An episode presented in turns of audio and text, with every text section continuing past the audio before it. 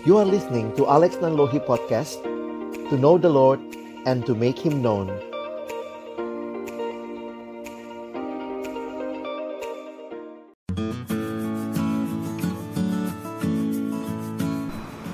Halo sobat perkantas, kembali lagi ke Special Edition bersama dengan aku Novi. Nah kali ini kita akan ditemani oleh Bang Alex. Halo. Nah saat ini juga kita akan membahas tentang bagaimana sih menjadi seorang murid. Nah Bang aku punya nih pertanyaan. Pertanyaannya seperti ini. Sebenarnya murid dengan Hmm. Kristen itu sama nggak sih murid Kristus dengan Kristen?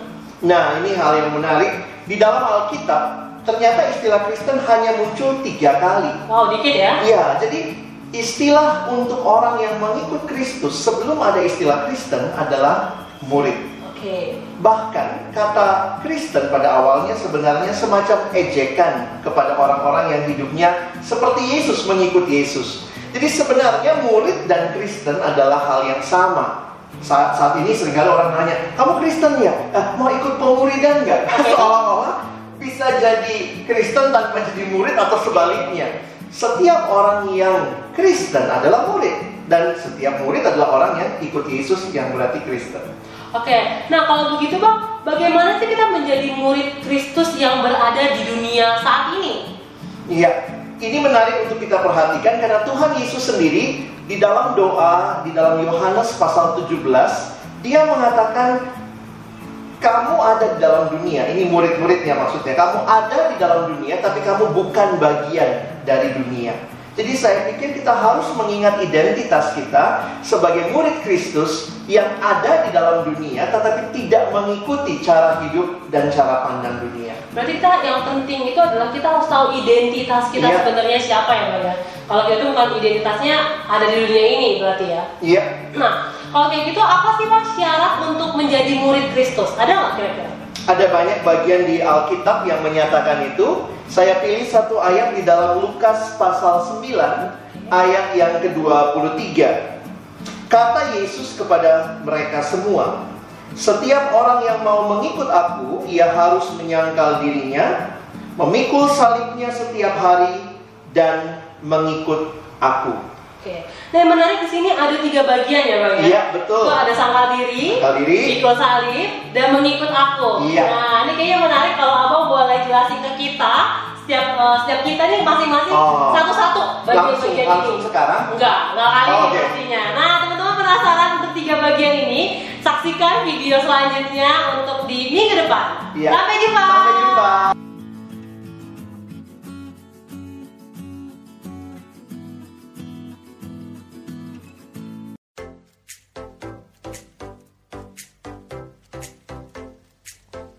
You are listening to Alex Nanlohi Podcast To know the Lord and to make Him known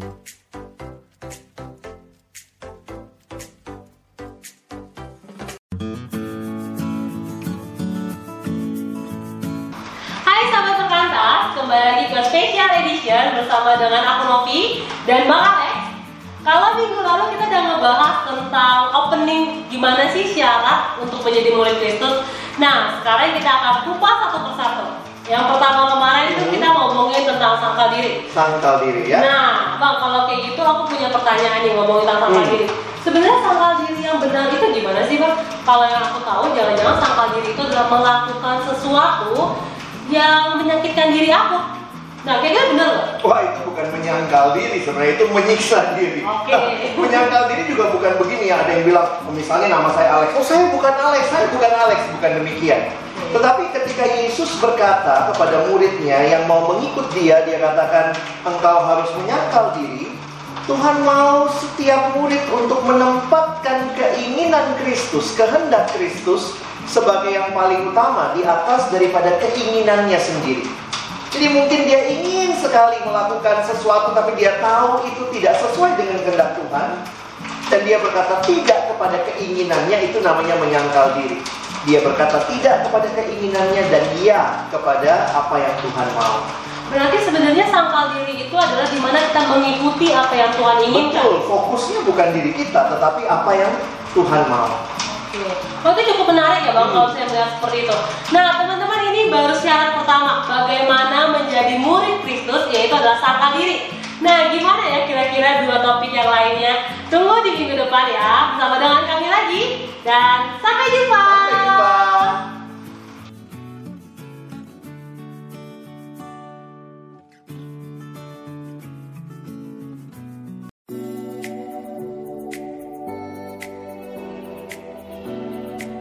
You are listening to Alex Nanlohi Podcast To know the Lord and to make Him known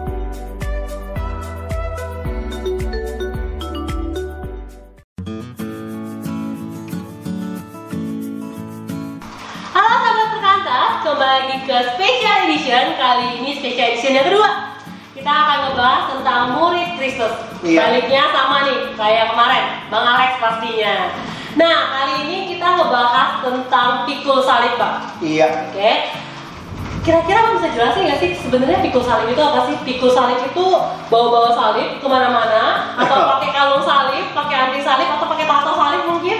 Wah, sekarang ini salib sering kali menjadi eh, hiasan semata. Tapi kalau kita kembali ke abad pertama, Yesus bukan orang yang pertama kali memikul salib. Ini pemandangan yang umum di Palestina dan sekitarnya karena salib merupakan hukuman yang diberikan oleh penjajah Romawi kepada orang-orang warga negara non-Roma. Dan kebiasaannya orang-orang itu akan memangkul salibnya sendiri menuju ke tempat penyaliban. Jadi waktu Yesus berkata kepada murid-muridnya tentang pikul salib, tentu murid-muridnya memahami dan pernah melihat orang-orang yang memikul salib itu berarti itulah harga yang dia bayar, yang dia tanggung dan akhirnya adalah mati. Jadi tidak ada yang lagi pikul salib terus melihat eh lagi mendung nih balik dulu ya angkat jemuran nggak ada ya. Kita bicara tentang satu tujuan membayar harga untuk mengikut Yesus. Nah berarti kalau bisa dibilang pikul salib itu semacam hukuman dong. Berarti sama nggak sih pikul salib sama misalnya hukuman dari Tuhan karena kita ngelakuin kesalahan? Wah, tentu beda ya. Kalau hukuman misalnya tadi malam nonton bola, bola sampai pagi, paginya ngantuk, jangan bilang ini salibku. Oke. Itu itu adalah sesuatu yang terjadi karena kita yang tidak bisa mengatur waktu dengan baik, tidak istirahat dengan baik. Perhatikan kalimat di dalam 1 Petrus pasal yang kedua ayat 19 dan 20. Sebab adalah kasih karunia jika seorang karena sadar akan kehendak Allah menanggung penderitaan yang tidak harus ia tanggung. Sebab dapatkah, dis- dapatkah disebut pujian jika kamu menderita pukulan karena kamu berbuat dosa? Tetapi jika kamu berbuat baik dan karena itu kamu harus menderita, maka itu adalah kasih karunia pada Allah. Jadi, memikul salib kita bicara tentang apa yang kita tanggung terima karena kita mengikut Tuhan. Contohnya, ketika kita tahu saya jadi murid Kristus, saya nggak mau nyontek lagi, itu bukan cara yang benar. Saya bayar harga untuk belajar lebih keras, nah itu salib yang kita tanggung gitu ya, karena nama Tuhan. Jadi bukan karena kesalahan kita. Berarti kalau misalnya nyontek, besok kita jangan sama kayak dunia ya bang ya. Iya. Kalau dunia nyontek, berarti kita juga harusnya beda sama dunia. Betul. Karena yang minggu lalu identitas Iya. kita berbeda. Nah ini cukup menarik ya teman-teman. Berarti yang pertama kita harus ingat identitas kita juga. Betul. Nah yang kedua juga bahwa kita harus membayar harga sebagai murid-murid Kristus.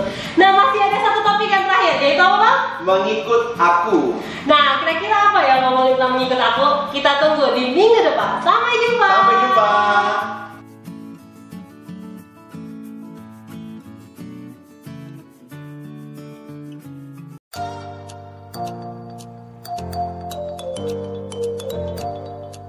You are listening to Alex Nanlohi Podcast To know the Lord and to make Him known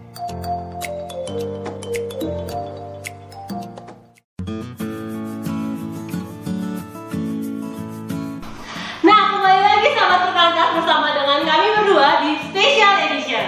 Nah, sama nih, sama seperti minggu-minggu lalu kita masih Hmm. ngebahas tentang murid. Syarat-syarat menjadi murid. Yang pertama itu apa bang? Sangkal diri, Yang kedua pikul salib, dan yang ketiga.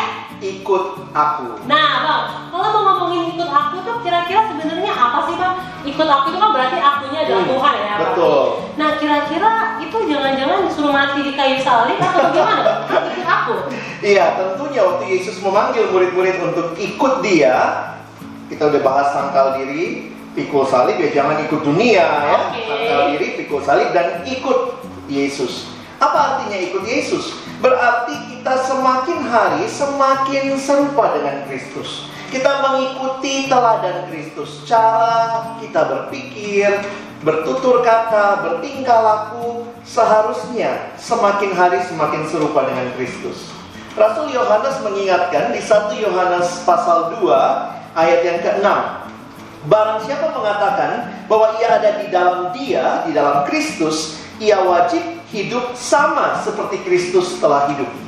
Standarnya diberikan sama seperti Kristus. Jadi bukan sama seperti pendeta kita, sama seperti orang tua kita saja, pendeta kita saja, atau mungkin orang-orang yang moral hidupnya baik, tapi sama seperti Kristus yang berarti kita harusnya menjadikan Yesus sebagai teladan utama kita. Berarti apa pun yang kita lakukan, role modelnya adalah Kristus Iya. ya. Baik dalam pelayanan, baik dalam pekerjaan, Betul. bahkan apa pun yang kita lakukan, role modelnya adalah Kristus, bukannya kayak misalnya miliarder-miliarder yang lain ya, Iya. orang-orang keren lainnya ya Bang ya. Betul. Wow. Nah, kalau kita lihat hidup kita, kita bisa mengevaluasi. Saya ini udah murid Kristus belum? Saya sudah sangkal diri kan?